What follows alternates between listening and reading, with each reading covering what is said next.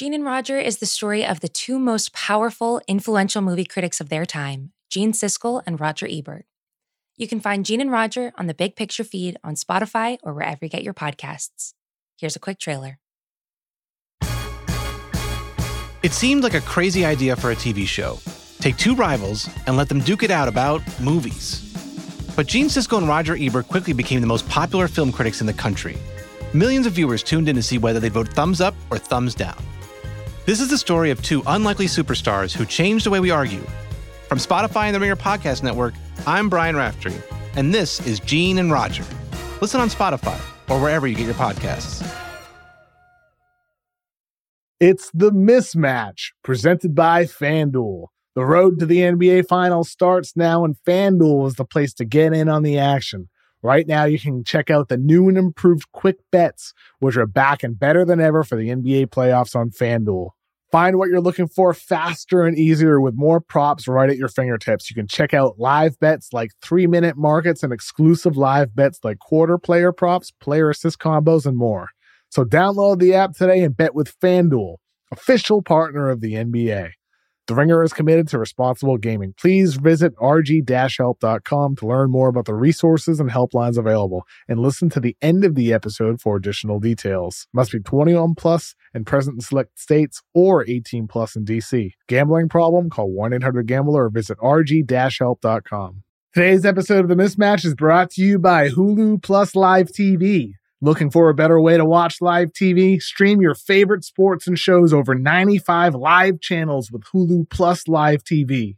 Get access to Hulu's entire streaming library, Disney Plus and ESPN Plus all in one plan. Start your free trial of Hulu Plus Live TV today.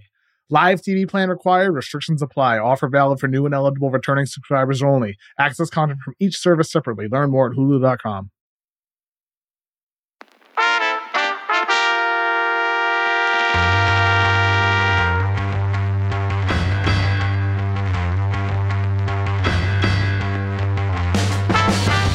Welcome to the mismatch. I'm Chris Vernon. Joining me as he does every Tuesday from the ringer.com is Kevin O'Connor, aka Kevin O'Bomber, Kevin O'Concert, aka Kevin O'Conflict, Kevin O'Climber, Kevin O'Candyland, Kevin O'Croissant, Kevin O'Blizzarian, Kevin!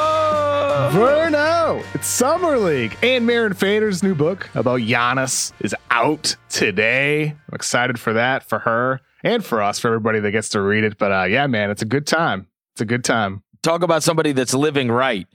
Write a biography about the guy that it, the book's going to come out either way, and then he ends up becoming legendary, having one of the great NBA Finals performances ever, hoisting 50. up a Finals MVP, and the Bucks winning their first championship in decades. I mean, you can't you can't time that any better than uh Mirin Fader did. And so, uh, yeah, go grab that book today. It's available at all your uh, local booksellers, Amazon.com, everywhere you would get books. Giannis, Um, The Improbable Rise of an NBA MVP by Mirin Fader. Go check it out. go. Really great book. I love it. You're midway through reading it, I think, right now? I am. I am. But we're going to have her on on Friday. Yep. So talk to her about it because I love his story. I love Giannis. Um, as does everybody. If you don't, if, uh, you know, if you don't like Giannis, something's wrong with you.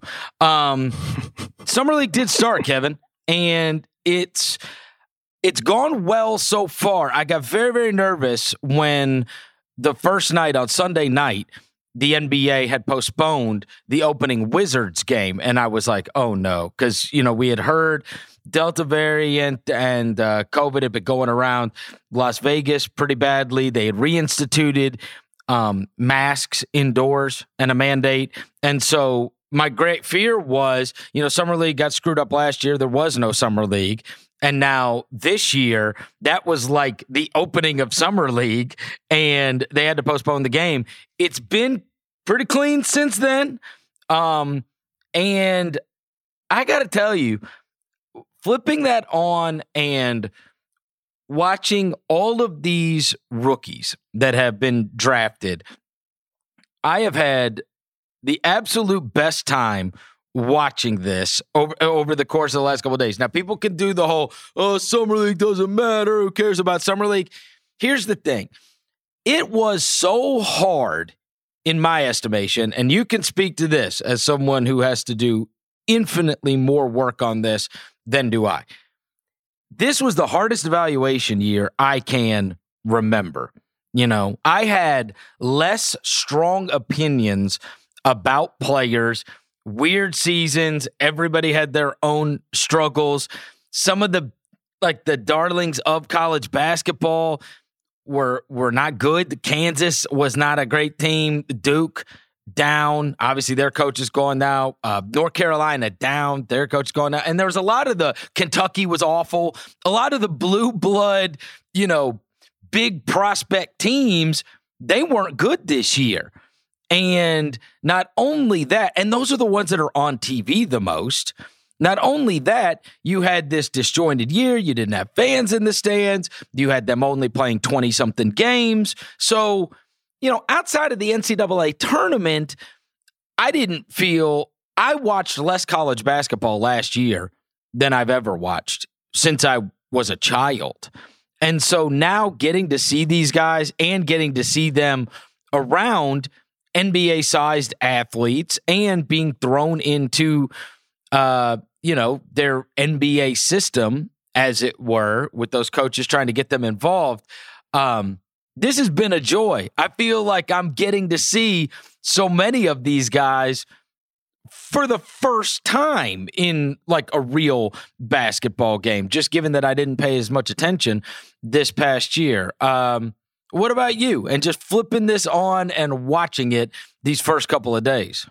Uh, I mean, I think the the sentiment that I've seen a lot of people, you know, share on Twitter and you know forums and everything is like, "Wow, this class has a chance to be extraordinary." I mm-hmm. mean, we saw Jalen Suggs make an outstanding play after outstanding play in his game for Orlando. Scottie Barnes shining for Toronto. Jalen Green just looking extraordinary with some of his step backs. But it wasn't just the top 10 guys. It's down the line. You know, we're seeing so many good performances. Trey Murphy going off for the Pelicans. We're seeing flashes up and down this entire first round into the second round. And, you know, like you said, the college basketball year was not great for a lot of different reasons.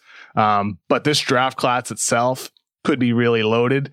And, you know, even though it might be overreacting just after a week or so of some summer league games and just a couple of days of Vegas summer league here with all 30 teams there, um, yeah, dude, th- this class does really have a chance to be special. I thought it was very interesting. You're certainly right. And nobody in the top five picks, we'll say, so far feels anything but great about their situation given the debuts of Cunningham and Mobley, um, Barnes, and then who am I missing? Who was Green, a third? Green oh, and yeah, Jalen Green, yep. who was yeah. great in in his yeah. first night, right? Yeah, those five guys, and inevitably somebody's not going to pan out. And you oh, look oh, yeah. back, and once upon a time, we all got crazy nervous about Trae Young at Summer League. So it, again, it's not the end all be all. I I am of the opinion that uh, when you are watching these guys, I'm looking for, in many cases,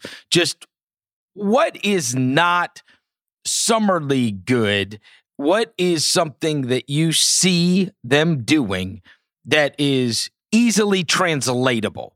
And that's the great thing about these guys is that so many of them, you watch them and you say that is easily translatable to the NBA. In the end, space is space, right? If I could come behind a screen and I can bury shots, like that's going to happen as soon as this season starts, right?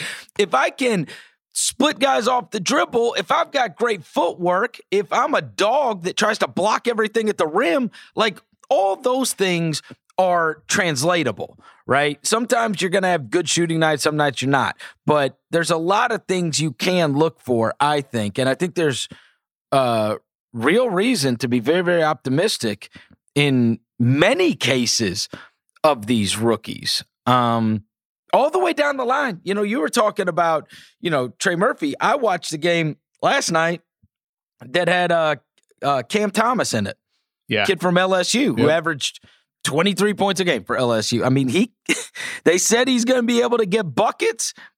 There's no question he's going to get buckets. And, and, like it wasn't even a super efficient night for him. He was no. ni- 19 points, six of 16, but it was the way in which he generated those shot opportunities. Yes. You saw him get to the line, get to the basket, his ability to create space off the dribble. Like you said, guys are going to have on shooting nights and off shooting nights. Like, you know, we're not overreacting here to, to two summer league games for some No. guys, one summer league game for others. It's just about like with Trey Murphy. It's not just that he's hitting standstill threes that's going to space the floor for Zion. It's that he's full on sprinting up the floor, catching the ball, hopping to stop and elevate straight into his jump shot and draining threes all net. It's the fact that at six foot nine, he's showing the athleticism inside with the poster dunk he had to play, you know, maybe some four, you know, Zion, you know, maybe five, however you want to state it, with small ball lineups, use him on the interior, get creative with some small ball for the Pelicans. So, you know, with these guys, it's not always about the results, it's about the process and how they're making plays happen, which is Yes. what makes it so exciting to watch summer yeah, you league. just gotta know what you're, you gotta you, you gotta know what you're watching for, right? Like what is what do I what do I watch and I say that would happen in an NBA game? Because there's always bullies in this thing, guys that are just bully balling and pushing guys out of the way and getting to the basket Oh, because yeah, they're yeah. they're bigger and stronger and like that that kind of stuff that doesn't take when you get uh, w- w- when when all the NBA players are playing. That being said, um, I heard the most fascinating discussion yesterday during the course of one of these games. So it was uh, uh, Mark Jones and Doris Burke were on the call, and that Cam Thomas kid had a moment where I mean it was just like this this level of skill that you just don't see uh, from rookies typically in the NBA, and yet it has not been uncommon recently. And so they talked about this. Like, it seems as if these guys are so much more ready to come in and be able to contribute to NBA teams. And their skill level in many cases is so high. And they get into this discussion because these are the kind of discussions you could have at Summer League. And this is so fascinating what Doris Burke uh, was having to say. So, Mark Jones said Ettore Messina, uh, legendary overseas coach, told him that it is not true that overseas players get more skill development. That's not so. That they that in America they do a tremendous amount and then there's so much more individual skill development that goes on with these players and that now they are getting to this age and you see their skill level and what they can do with the ball and their step you know the euros and all this stuff it's unbelievable and he says uh and that's not the common narrative you know but this is a guy the coach over there. And then doris burke chimed in with the most fascinating thing i have never thought of. And she said you know fran Fraschilla, who does all of our individual you know for years has done the european scouting for espn said um, he said that it is true that these players from America are so much more skilled now, and they are even more skilled than their, you know, overseas counterparts. But in Europe, at a very young age, I had never heard this before. At a very young age, they play on a shot clock, and it forces a skill development that you have to have everything in your toolbox when you're playing with the shot clock. And this has been a thing amongst American basketball fans. It's like uh, on lower levels, and especially in high school, they don't have shot clocks in in America, right? I don't know why we don't. I've never really like dove into it, and some have instituted it. It's become a thing where some places and some uh, some different uh, uh, you know uh, jurisdictions or states have uh, have started to play with a shot clock, but that they don't, and that uh, these uh, kids from overseas they start playing with a shot clock very early. And it becomes this forced way of being able to play as a team, make quick decisions, all of these things that we say they just know how to play. And that they drew a line between that and playing with a shot clock earlier in their development. And I thought that was so fascinating because I could see how that's true, Yeah, right? That's a great point. I really can. Uh, I just did a Google search uh, as you were talking about that for high school basketball shot clock, and the first thing that pops up is how um, Iowa high school basketball is going to implement shot clocks starting in the 2022-23 season. wow. That was just approved. And that's high school. That's high school. Yeah, not even lower levels necessarily. I mean, it's true. Like it's different. It's different playing fields. It's a different experience for high school players or middle school players or elementary school players growing up in different areas of the country, different states or different areas of the world. Like that's a great point. I hadn't thought of that either. You know, and how much that can help really promote development. And I've seen high school games where it gets to the higher level and somebody's got some unbelievable player on the team. And so the team just tries to limit the possessions. Yeah. And they'll just play them 32 to 30 if that's if that if, that, if that's the way you want to play. But if you are forced to learn at a young age how to play within a shot clock, I do think that that could it, it, it greatly would help your development because you're going to a shot clock in college, which they've now reduced, which has been better, Way better. Yeah. way better, Yeah, and way it's better. probably way better for their development. Oh, you know what I'm saying?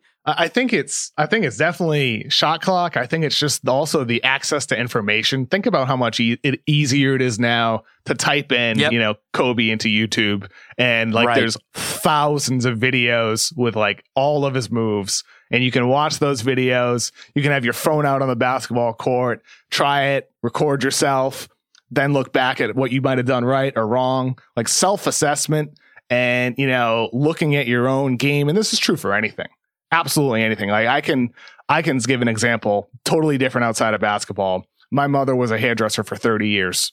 And like throughout the 1990s and into the 2000s, she like around prom season would always have like so many girls coming in to have their hair done for prom. And in the last 8 years or so, it's like not many girls come in. Why do you think that is? Because they're watching tutorial videos on YouTube and the friends are doing it for each other. Oh wow! So, like around prom season, like what used to be a super busy season suddenly became a lot slower. Mm. And that's because people are doing it themselves because they're learning how to do it from watching YouTube, from of like looking at, you know, tutorials. It's a lot better to watch, you know, how to do something than like read about it like in a book or something like that oftentimes. So, I mean, that's a big part of it for NBA players as well, I'm sure. I can't remember what the name of the product is, but my son has it where it's like a it's a yellow ball, but the ball's got a tracker in it, and he can literally pull up on his iPad like it's skill development, basketball, skill development, right? He can pull up on his iPad or on a TV and he follows along. It's almost like it's like Guitar Hero or something, except it's basketball. The basketball is a real basketball, but it's got a tracker in it. So when you're dribbling on your right hand, it's counting on the screen, you know what you're doing. And then like the between the legs stuff. It's count I mean, and this is just he's just a kid. You could do it in your bedroom. Yeah. For goodness sakes, you know what I mean? It's, pretty cheap- affordable for, you know, a lot oh, of yeah, people yeah, yeah. to He get got something it for like that. he got it for Christmas. I think uh I think my wife got it on an Instagram ad or something. Probably under a hundred bucks for something Oh, like yeah, that, yeah, right? yeah. Yeah. Yes. Because it's just a downloadable program and you're just paying for the ball. Yeah. Yeah. Yeah, I mean, no, it's true. There's just so many, so many resources available for people. You know, Yes. like like whether it's the rules, you know, changing. You know, whether it's like extending three point line or adding a three point line, or whether it's adding a shot clock, or whether it's the fact that you can have the internet and you have the access to absolutely everything, which is, you know, in society sometimes for better, sometimes for worse. Um, in this case, for better. And I, I really do believe that that's like because you you talk to these young players. Like I interviewed Cam Thomas because I'm trying to write a story about him for you know the preseason, and uh, yeah, like he's he's like an introspective person, you know, who is a hard worker, who looks for feedback, who desires feedback and, and criticism, and says he looks, you know, watches other players to try to take everything he can from them, and you can see that, like Jalen Green, for example. How often is it that you see a young, you know, prospect enter the league with fluid looking footwork doing the type of step back that people often call a travel because he has already, you know, is in the process of mastering the timing of the gather step, you know, so it's not a travel. So offici- officials aren't calling that. So he can create that space off the off the bounce to create a three pointer. And he did it multiple times in his first summer league game and it looked amazing. So you have a combination of elite athleticism and speed with footwork that comes as a result of good you know teaching you know from the people around him you know and also an openness to learn that he himself has and resources that allow him to do that and seek that guidance from people that he may never meet you know from watching videos and learning about it. So i mean i, I think it's all of these things that play into why and the rules too. Like the NBA now, it's you know offense. It favors offense with you know no hand checking and all the rules that have changed the last twenty years or so. But all of these things combined, I think, have created an environment for young players to get better quicker and enter the league more seasoned and ready to contribute than ever before. Yeah, and I was having a discussion with somebody uh, this past weekend about this, about players not only being able to contribute early, but teams' willingness to let them contribute early because it was not that long ago. Rookies simply did not play for bad teams. Uh, I, mean, I was for good teams. I'm sorry. Rookies didn't play for good teams. They played for bad teams. That's yeah, who, you're right. That they got minutes on bad teams because those teams were bad. They got the high draft picks, and the high draft picks played for those bad teams. But good teams, especially playoff teams, you can go back and it, it was. It's not that long ago when you think about this, I remember during a playoff year, I told somebody this this weekend. During a playoff season, there were a ton of complaints about uh, uh, Memphis not playing their rookies. Like uh, it was like Jordan Adams, Russ Smith, like a couple guys, right? And I remember going through and being like, I wonder if there are other rookies that are getting minutes in the playoffs. And I went and looked, and there was one, and he had played in the G League most of the season, and it was Clint Capela. So that's not that long ago. And that's of all 16 playoff teams, there was one rookie that playoff season that got real minutes. And that's not that long ago. And now, I mean, you got rookies contributing on literally every team It's a that is lot of playing. It's a different lot deal. of them. hmm And if the, and if they're not rookies, they might be second year guys. I think part of it is they're better.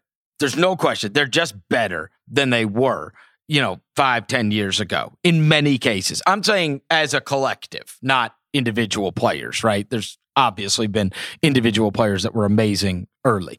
Um, the other thing is when you're building out a team and you're paying these guys 40, 50 million dollars when they're taking up that percentage of the salary cap, you have got to the the gold in the NBA is players that outperform their contracts.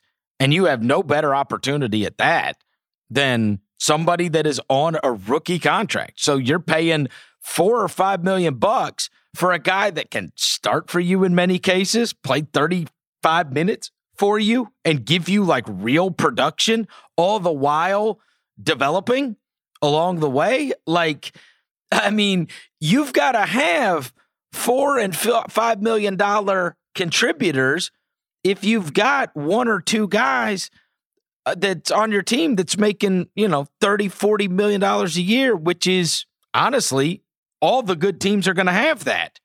Every team that has a chance at winning is going to have two guys that are making an absolute fortune. And then they're going to have a lot of guys on their team that aren't. And the trick is can you get those guys that aren't to outperform their deals? And rookies, they're as good a chance as you got as anybody, unless you're in a big market and somebody just signs with you because they want to play for that team and they're willing to take a, you know, less money. I mean, think about like Jalen Suggs. So Jalen Suggs, you know, we saw him uh, drafted fifth by the Magic. His salary this coming season will be six point five million, and then six point nine million, then seven point three, and then nine point two. That's the first four years of his contract. That's what he'll make. Year one, he could very well exceed the the salary of a six point six million dollar player. When we saw him as somebody, everything he did at Gonzaga, two way player who just you know constantly hustles on defense, makes plays on the ball, aware off the ball. On offense, he facilitates, he's smart, hits threes. Like we are, like we, we know who Jalen Suggs is. We saw it in fir- first game of the summer league. He hit threes when defenders went under screens. You see that play he made in the last 30 seconds, a two on one fast break, and he stopped the play. Like uh, that is Jalen Suggs. So if you're the Magic, you have him making, like I said, in the fourth year, 9.2 million In the third year, 7.3 million.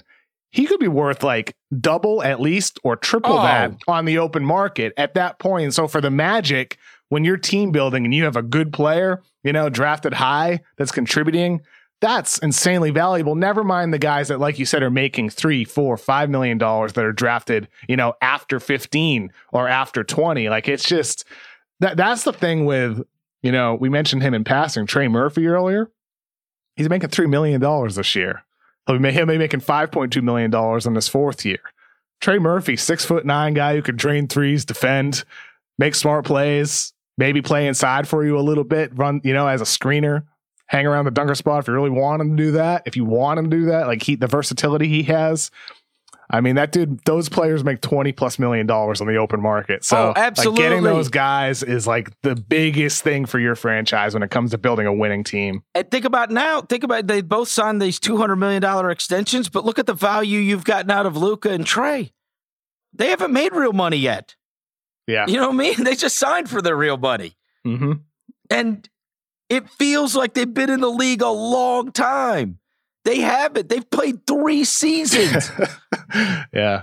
one of them's one of the top five players in the league. The other one just led a team to the Eastern Conference Finals. For God's sakes. And by the way, Luka's deal doesn't even get, get, uh, Right. kick in until next year. Like he could, he's probably going to be a leading MVP candidate entering this season, yes. making ten point two million dollars. And this is one of the reasons why there are a lot of people who understandably argue there shouldn't be a draft. You know, like that players should be able to sign straight into the open market and make what they should make. I mean, there's arguments on both sides for a lot of different reasons. Um, but for as it is now, as it is today, if you hit on a draft pick, those first four years for you, never mind the security afterwards with restricted free agent with another potentially additional four years, man, like there's there's nothing better. Like that's the most valuable thing. I understand that, uh, and I understand that argument. But in terms of it never happening, I would say it will never happen. And here's why. You've already got veterans that are getting replaced every single year, right? Yeah, that's a They're big part co- of it. It's cost more to keep those veterans around. Your veteran minimum can many times work against you. A guy that would have an NBA roster spot is getting replaced for a lesser player. The other thing is you want to have that money for your superstars, right? And there were just too many mistakes made by owners back in the day. They did it the other way. Glenn Robinson got a fortune when he came out. Big Country got a fortune when he came out. There were all manner of guys that got an absolute fortune before they had proven anything in the NBA. You want the money that is floating around the NBA to be able to get in the hands of the proven guys. You Glenn know? Robinson, by the way, was a 10 year deal, $68 million. Yeah. uh, according to Wikipedia, that, that still stands as the richest NBA rookie contract as a salary cap for rookies was implemented the following season. So that was way back. And Glenn in Robinson was good, but what if he was at a what if he was a bust? You know what I'm saying? Yeah. You know, I mean, like a lot of those guys got an absolute fortune, and it wasn't for the betterment, right? You want you want that money uh, that the that the league is generating to be going into the hands of the guys that are truly generating that money. Which, in fairness, is the Luka Doncic's of the world. But Luka's he just got his two hundred million. You know what I mean? If you're good, it's going to be there for you, and you're going to, you know, by the time these guys get to year four, they are cashing in with generational wealth if they're outstanding players. And ultimately, like even if you remove the max contract, you know, for players, and let's say Luka could have signed for 60 million annually, then that can screw some of the middle tier players Sure. or the lower tier players who are on the back end of your roster. And suddenly, I mean, like it's it's a complicated, super It is. complicated conversation that like goes far deeper than we're touching on it here um, with the financial side of the league and everything um, and how the money is distributed. But like the NBA, you know, 51 49 with the split with revenue between teams and players uh, is is better than what a lot of leagues have right now. Today's episode of The Mismatch is brought to you by Hulu Plus Live TV. Looking for a better way to watch live TV? Stream your favorite sports and shows over 95 live channels with Hulu Plus Live TV. Get access to Hulu's entire streaming library, Disney Plus and ESPN Plus all in one plan. Start your free trial of Hulu Plus Live TV today. Live TV plan required. Restrictions apply. Offer valid for new and eligible returning subscribers only. Access content from each service separately. Learn more at hulu.com. We were talking about it. We've mentioned Suggs a couple times because I was watching that game last night and I was just, I don't care. I think he was like nine for 22 or something like that. It was the, the plays, he had three blocks down the stretch that were just otherworldly. Like the the level of attention it takes to do that, the level of like fight it takes to do that, and he is end to end fast. He is. I mean, he, look, I did a whole show about this right before the draft. So it's not like I watched one summer league game and this is what I think. I watched that game last night.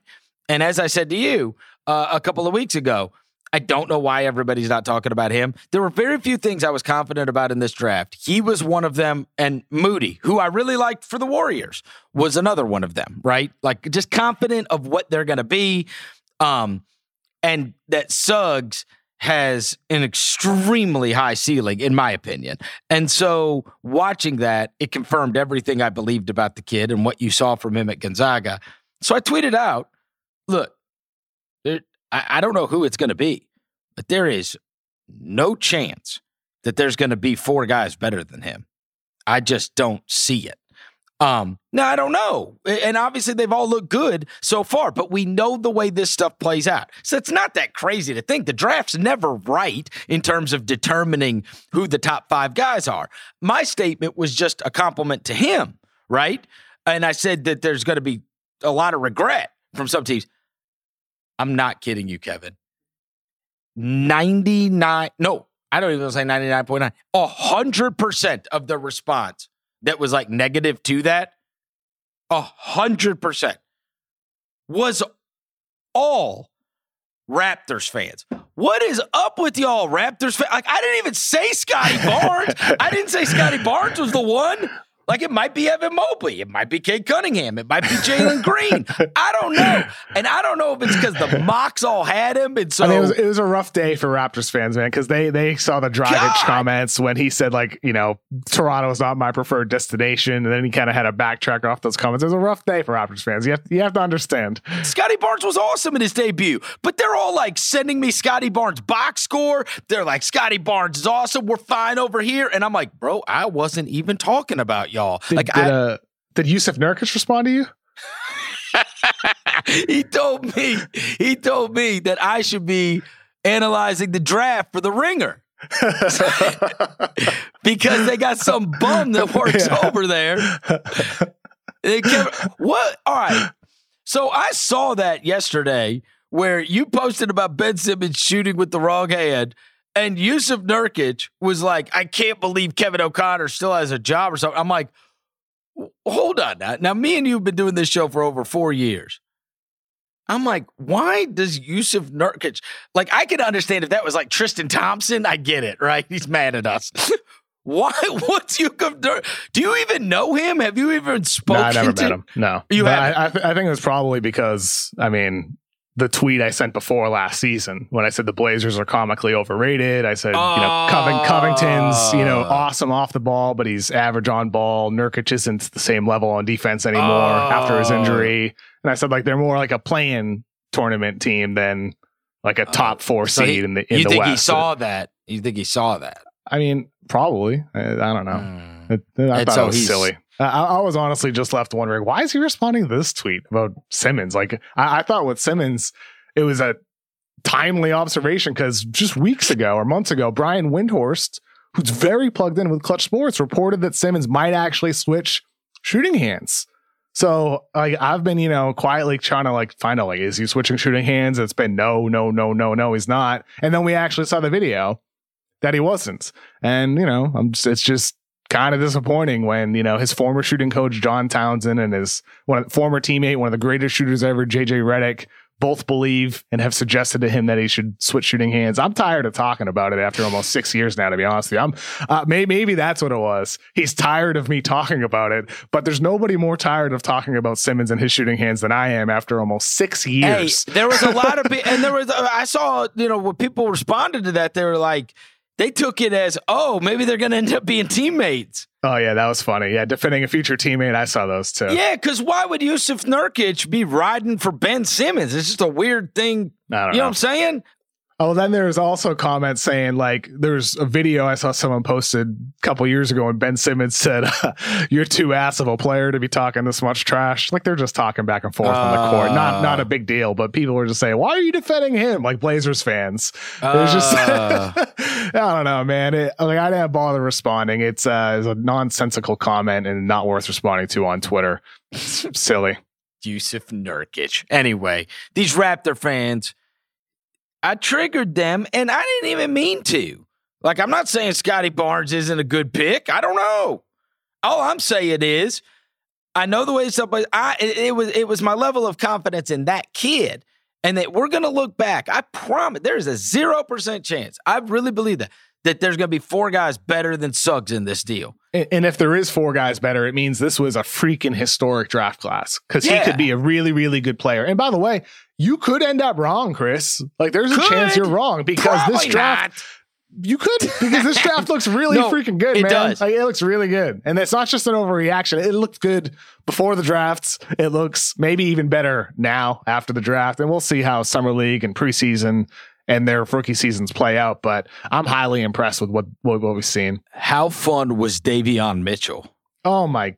That was, I mean, uh, oh, why, how did, well, how, how long am I, reco- I've been recording for 33 minutes and 25 seconds, and this is our first mention of Davion Mitchell. I've been waiting for us to bring him up. Dude, the way, Dude. the way he played defense Oh my- against Bouknight.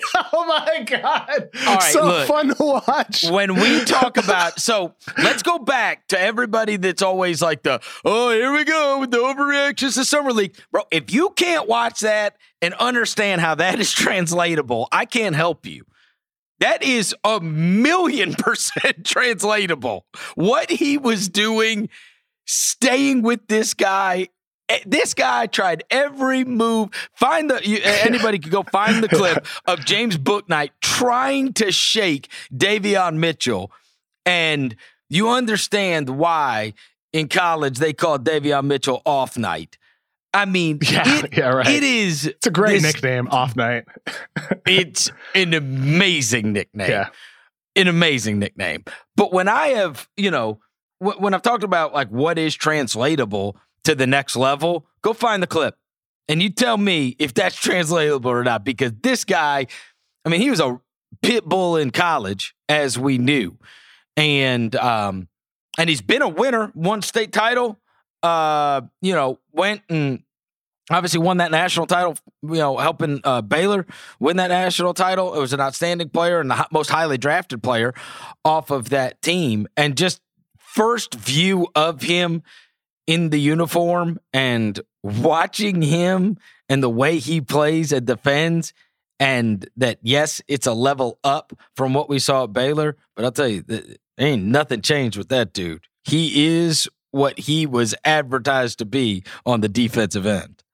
Yeah, I was talking to an executive a couple days after the draft who eh, from a team who had no chance to draft Davion Mitchell.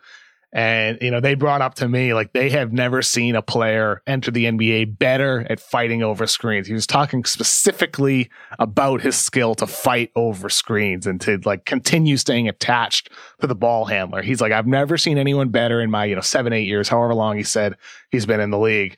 And like in game one of the summer league, we we saw that whether it was fighting over pick and roll screens, whether it was in isolation, whether it's, you know, when the opponent was bringing the ball up the court, this dude is just a monster on ball defender. And even though he's only six foot, even though there's going to be matchups where maybe he's a bit undersized against some bigger, larger guards, Bouknight's six five, and he made his life hell. It was he was a nightmare all game Nightmare. long, nightmare. And I'll tell you what, dude. Like sometimes we we look so much at measurables instead of just production. Like he plays bigger than his body. He's a six footer on paper, but he doesn't play like it in reality. So how much do you weigh those two? You have to weigh the measurables. You have to weigh those things: the athleticism, how much a player can jump, how long their wingspan is. But I don't know how much it matters for Davion Mitchell. I really don't. it has gotten people in trouble. And you know, I was reading something a couple of weeks ago, and this is not regarding the NBA. This is actually regarding the NFL. And though the article didn't necessarily make this hypothesis, I I kind of drew from it regarding this measurable thing. For whatever reason, people can figure out whatever reason they want to come up with, but I'm on the I'm on the track of thinking that you are, uh, and, and I think this relates to Mitchell. Second round wide receivers, and I believe even third round, but second round for sure, have wildly outperformed their first round wide receiver peers in the NBA in the NFL draft. So why would that be?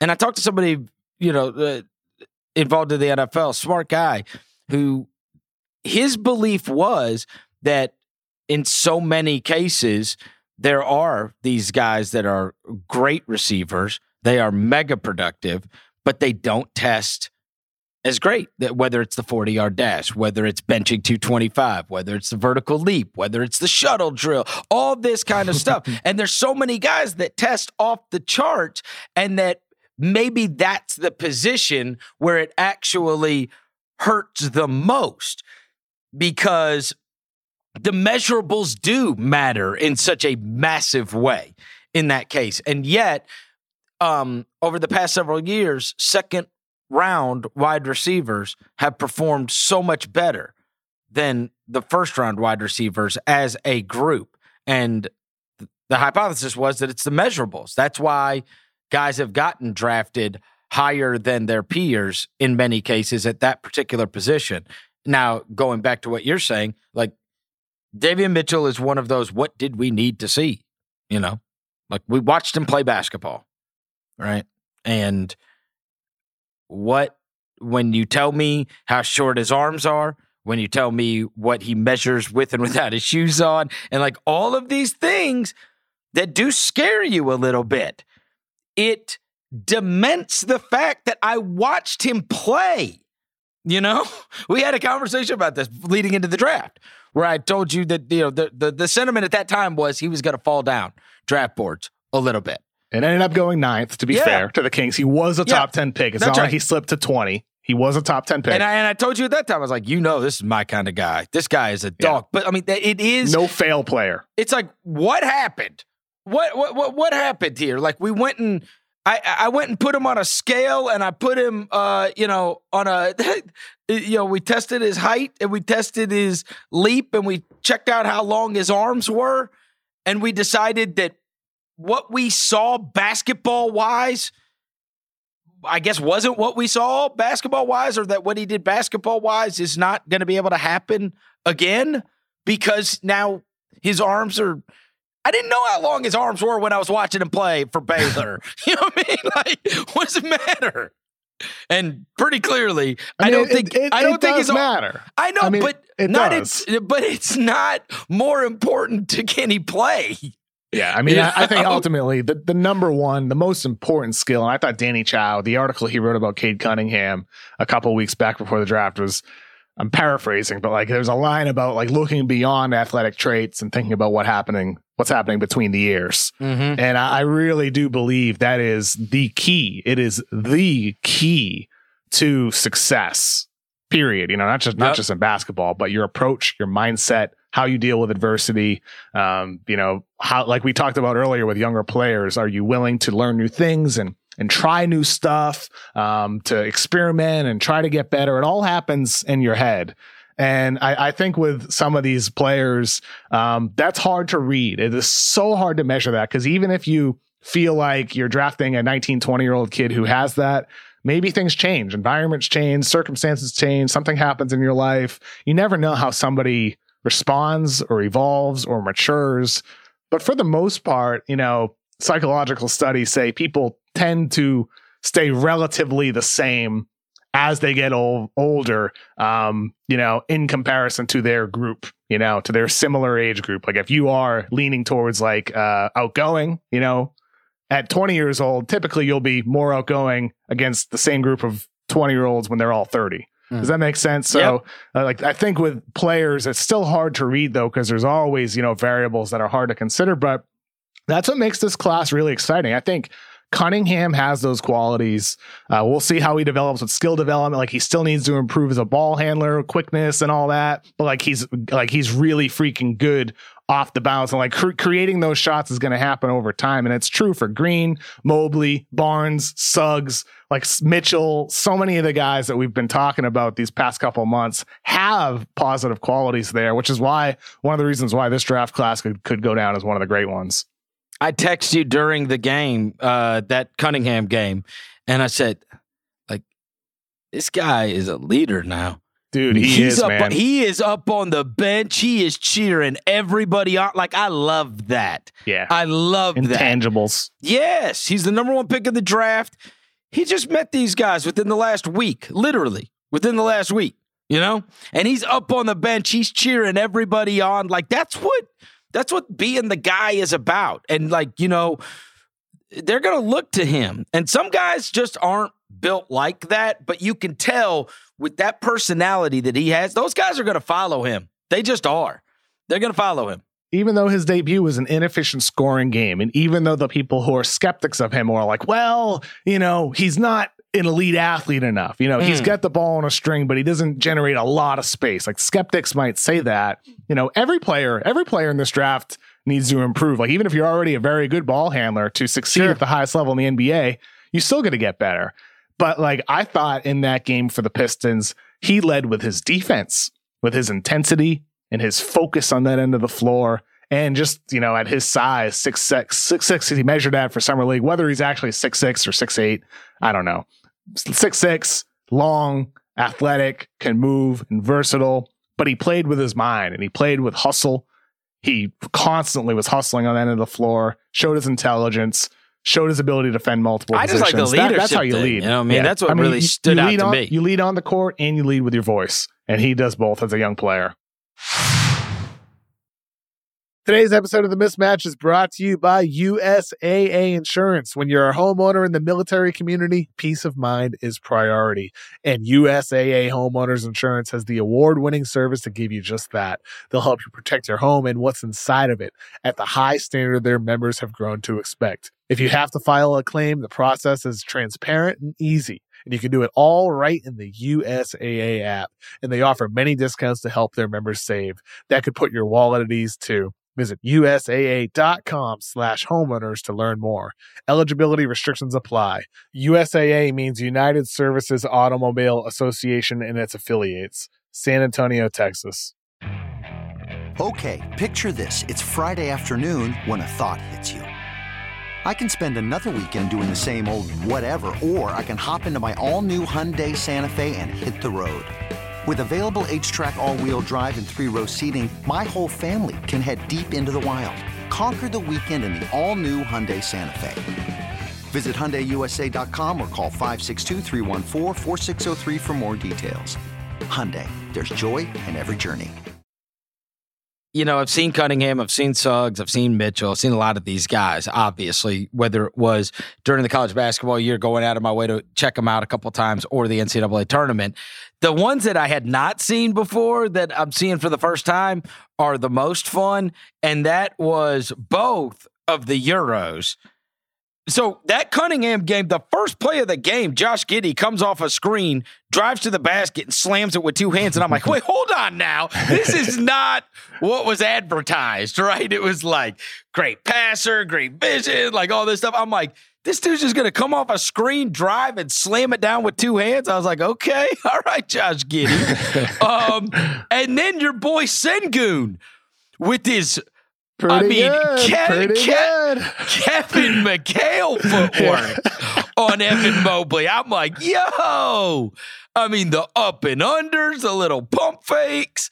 Oh, are you, are you referring to the play where I think Mobley blocked him initially, Yes. and then Sengun got the ball back, put on like this nasty move to get a layup opportunity? Like those two, those two, that game was fun to watch because Mobley was outstanding on defense, Yes. man. Like, like wow, wow, at his level of just seasoning as a young player into the league, and Sengun, like the footwork is, uh, Yeah, that dude, he had some block shots. He looked better on defense, I thought, than he did when we last saw him overseas. Just one Mhm. game, just summer league. Yeah, right. But um, but he looked good. He looked There's no question that footwork is real because guys don't Oh, yeah. do guys don't do that McHale stuff. You know, I mean, that's something that was like '80s Olajuwon.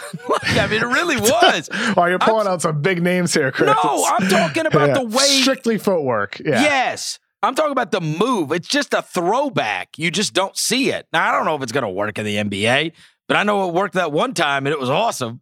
Yeah. You know, because Yep. you're just not used to seeing it. That's not how guys score anymore.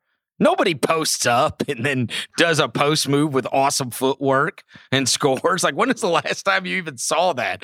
Do you even re- do you remember one post up that wasn't just like a baby jump hook in the NBA Finals? Oh yeah. I mean, you didn't even a see lot, it. lot of jump hooks. Yeah.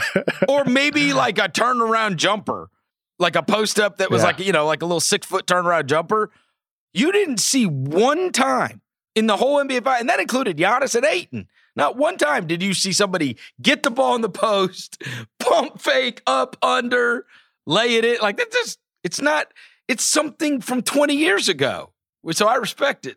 Yeah, skill development happens on happens on the perimeter now more so than on the interior, which is why it's so cool to have that variety with certain Yes. guys around the league. And and just to bring it back to Giddey, had a nice start to that game. Played what six seven minutes or so before spraining his ankle. Hopefully, he's able to to get back uh, and play some more summer league games. Like because we like to see these guys. You like to see how they've improved since the end of their respective seasons. Okay. And then I would encourage anybody, you can go, NBA.com does a very good job with this. They do a very good job of chronicling the Summer League. Yeah, it's they do. their They do great. It's their Fantastic. deal. But Yep. um, if you go down to on NBA.com, it'll say Monday's top plays. Okay.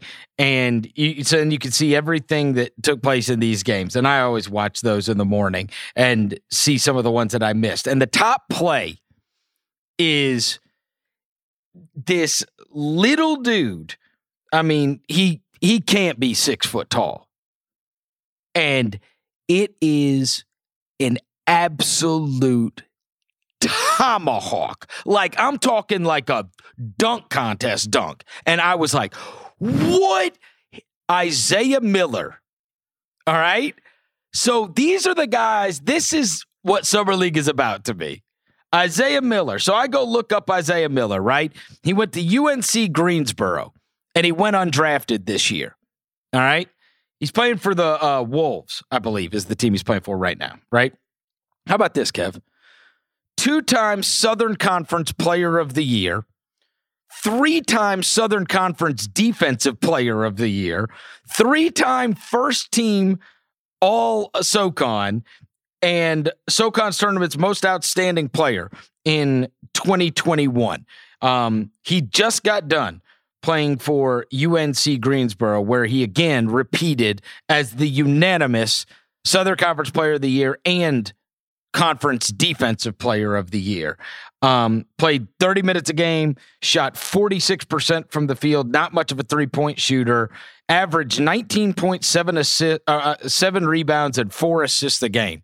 And he looks to be about five foot 10. And anybody could go look at this tomahawk dunk. But these are the stories I love, right? Because I don't know what's going to become of Isaiah Miller, right? But I will tell you, that is a kid that had all manner of collegiate accolades, of which I was unfamiliar. And then you see him, and then you go look him up after he's got the number one play of Monday. And anybody could go watch this dunk.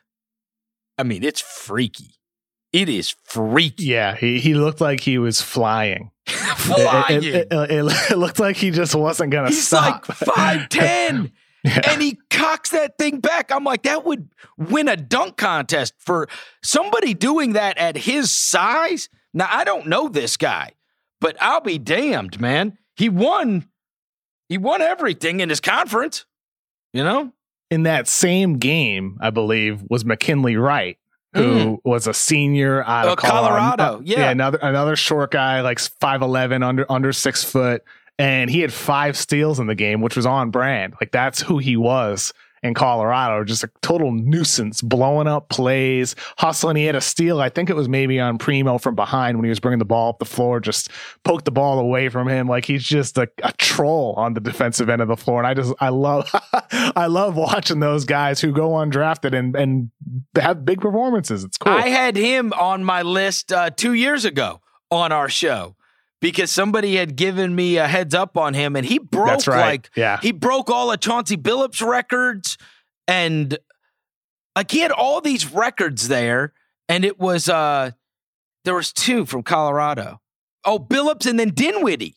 yeah. so like if you break a bunch of records there, like you've done something, you know? Like they've had some outstanding point guards in their day at, at Colorado, and this kid had broken a bunch of those records. Did Isaiah Miller do anything in that game? I didn't even go look Yeah, at the box. I-. Isaiah Miller had uh, nine points on uh, four of eight from the field. okay, Nine points on four of eight. all right. It's fun. It's fun to see those guys though. Like right, like that's a guy that probably he won Conference Player of the Year twice. He won Defensive Player of the Year three times. He he did everything he could collegiately, and he didn't get drafted. And he is probably, I would imagine, I don't know this kid. I bet he's at that summer league, and he's like, "All right, you didn't pay me any mind for what I just did in college. You will pay me mine now." And I'll tell you, when the kid got the opportunity to crack one, holy crap. Yeah, that was wild. Yeah. Unbelievable. Isaiah Miller, if he never does anything else, that was awesome. Yeah. Absolutely awesome. The other thing that's been Fantastic. Awesome is last thing before we get out of here, the second year guys. You know, you always want your second year guys to look like the best players on the floor. Desmond Bane was out of out of control awesome. Like I mean just the, the shooting and and he played point guard. He, he was just dribbling up and just shooting in people's faces. He was stepping back. He just he buried them. Uh, but on the other side of the ledger was Quickley. Oh, Quickley looks great. Holy moly. I mean, look, it'll be interesting to see how it all fits with Kemba now, right? Um, I was a big Quickley fan as a rookie, no question about it. And he has got some real stuff to him. He put poor Chris Duarte on skates yesterday in that game. And what did he end up with? 32, I Yeah. think.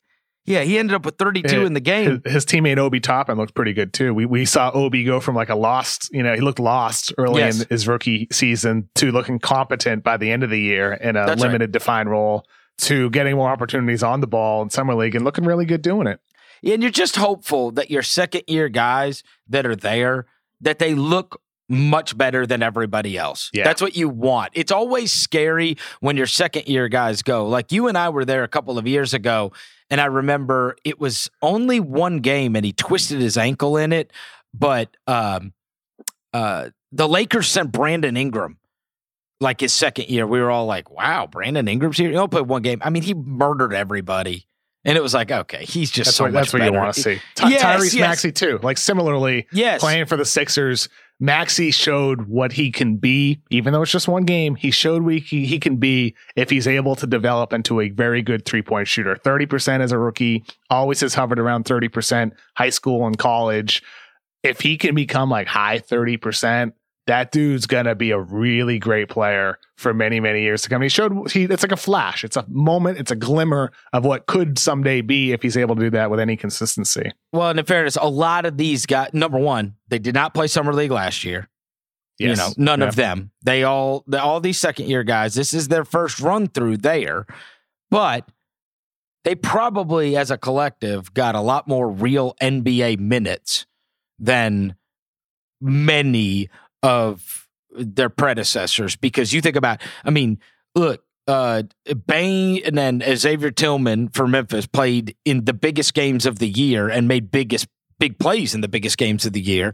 Um, both got playoff minutes. Both were big in that Golden State play-in game. Uh, the same goes with Tyrese Maxey was getting playoff minutes. Um, some would argue not enough. Um, same with uh, Quickley. You know, I mean, he played on a he got minutes on a good team this year.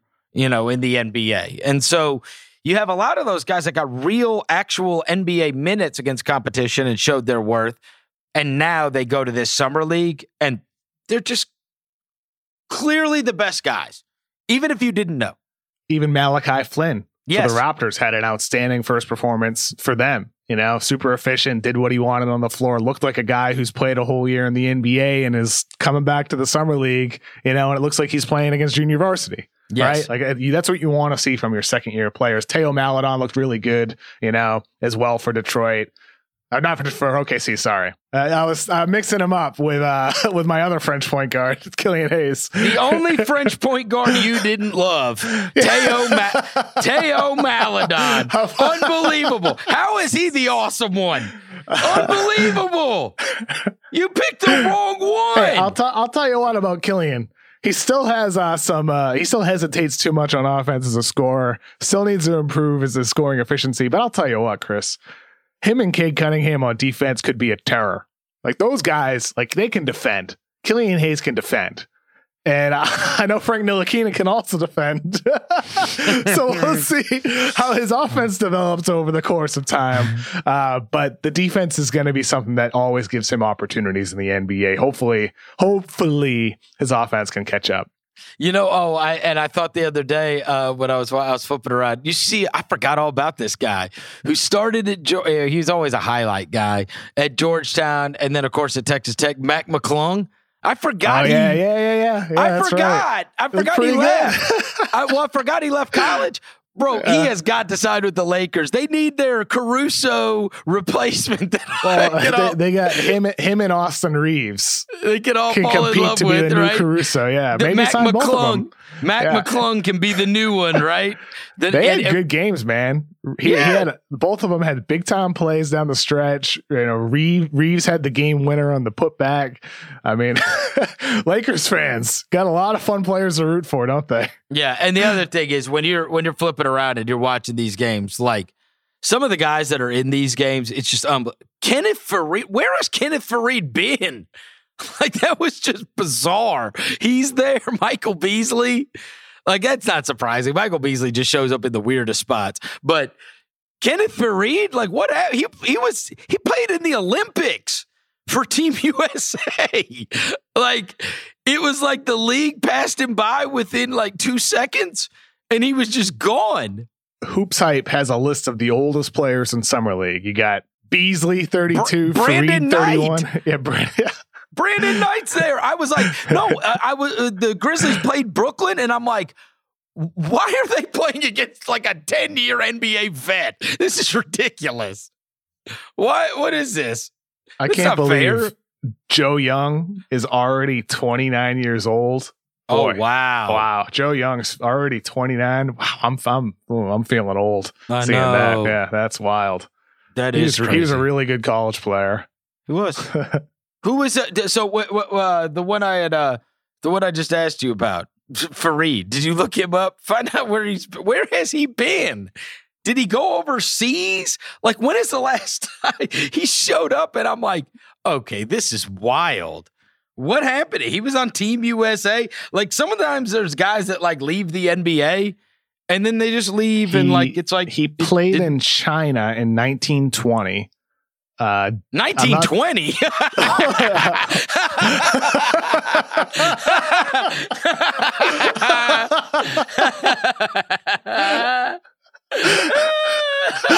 Damn. 2019 20. Yeah. And as far as I can tell, he didn't play anywhere in 2020, 21. Okay. Um, yes, uh, 1920, he, he did play in China. Um, and uh, yeah, that's that's the last I can see that he played It's so wild because you know he played he played he played for Team USA in 2014 on that Olympic team.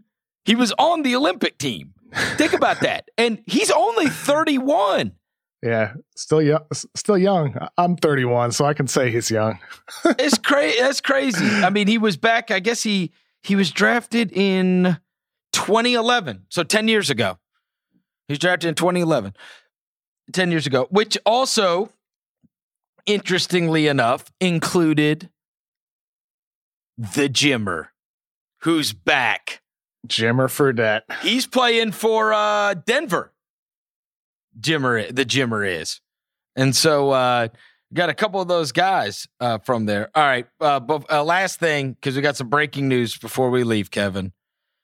The Celtics have offered Dennis Schröder a one-year deal at the taxpayer 5.9 mid-level per league sources. This according to Jordan Schultz.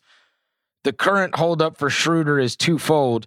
He wants the full mid-level exception, which is 9.5 million. He also seeks a second-year player option. D- Boston doesn't want to be hard capped. Oh my God, Dennis! Sh- I mean, I feel bad. is It that going to be, bro? There's It no way. There's no way your best offer is going to be 5.9 million bucks, right? Turn down 84 million. Oh, Sucks, man. Like I I feel bad. oh Got some bad advice to do that, you know. I mean, but also like it's the type He of really thing he where thought he was going to win the title. You know what I mean? also don't think it was unreasonable for him to expect like around 80 on the open market, but then the market's not there for you because the year didn't go necessarily as planned. Mm. You know, it's just, it's just it's it's disappointing. But you know, for the Celtics, if they're able to get him for that, um, or if somebody's able to get him for that, that's a great one year trial for for that team and for him maybe to restore some value entering next offseason. But Dangerous know. game, right? That's- To turn down tough, money. man. Sometimes it can be a real dangerous game to turn down money. You know, you had asked me, uh, I guess it was our last show about the Randle thing. And he said, Would you sign that extension right now? 116. And I said, Look, I don't know if you're making an all NBA team ever again. It's just hard to be one of the top 15 players. You had this unbelievable season. And if somebody's got a piece of paper in front of you for $116 million, uh, it will never be me telling you not to sign it. you know what I mean? That's 116 million dollars that you're getting come hell or high water. Man, I know there's some guys that have gambled on themselves and done better off, but it seems like there's an awful lot of stories this way too. It happened. You remember the famous one with Nerlens Noel, Mm. you know, years ago. Now this Schröder, this this is a real cautionary tale. Right? Yeah. No doubt Real- about that. Five point nine million dollars, and you turn down eighty. Oh, oh no! I mean, I mean, fortunately, you know, when you have you know tens of millions in earnings already, hopefully you're happy, Yeah, and right, right, right. satisfied, and like your life is great and beautiful and wonderful. He's got a family and everything, but still, you're turning down eighty-four million dollars. Man, if I was That's- Dennis that's tough. I'd sign with Klutch. He'll take care of you there at the Lakers yeah, then. Yeah, yeah, we'll see. we'll see what happens there. By the way, just to add on one last note about uh, Schröder. Uh, Jake Fisher from Bleacher Report reported that the Celtics are exploring trade possibilities involving Kris Dunn before quote concluding uh, talks with Schröder. So we'll see what happens there. Wow. Kris Dunn was on all the mock drafts for the Celtics the year of Jaylen Brown. Ah- Ahead of Jaylen Brown. Remember that? Ahead of Jaylen Yeah. Brown. Uh, I know. I know. Celtics fans don't like to hear it, but J- the Jaylen Brown pick was booed. I was in the arena that night when it happened. Um, a lot of people wanted Kris Dunn, but more so than Kris Dunn, what they were actually booing was the fact that the Jimmy Butler deal wasn't going to happen. Like it wasn't a Mm. boo against the Jaylen Brown pick.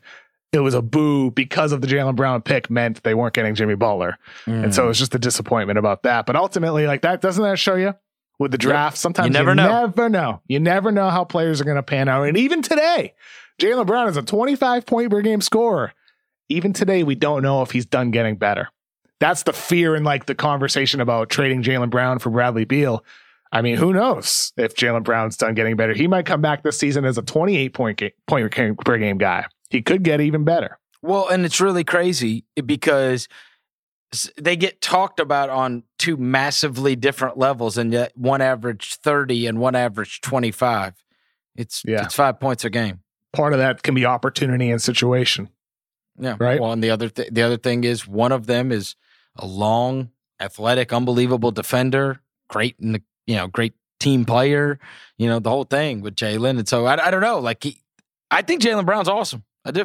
Yeah, think me he's too. I think they're, they're both awesome. I'll tell you what, you can't go wrong having either of those guys on your squad. Yeah, he's just not he's not best friends with Jayson Tatum. yeah, yeah, that's the big difference. right? I mean, there is Yeah. a thing there. That's and, a thing. and they're good friends, but not like Yeah. friends for 10 years since they were little kids. Right. Yeah. I can't wait to watch the rest of this summer league. It's gonna be fun. And then we'll check in with uh Mirin Fader on Friday. Go buy her book, uh, the Giannis book that came out today, her biography about Giannis Antetokounmpo. It's an inspiring read. It's Finals inspiring. MVP. It really is. Yeah, it's inspiring. Thank you to our executive producer, Sasha Ashall. As always, Kevin, I will talk to you on Friday. I'm looking forward to it, Chris.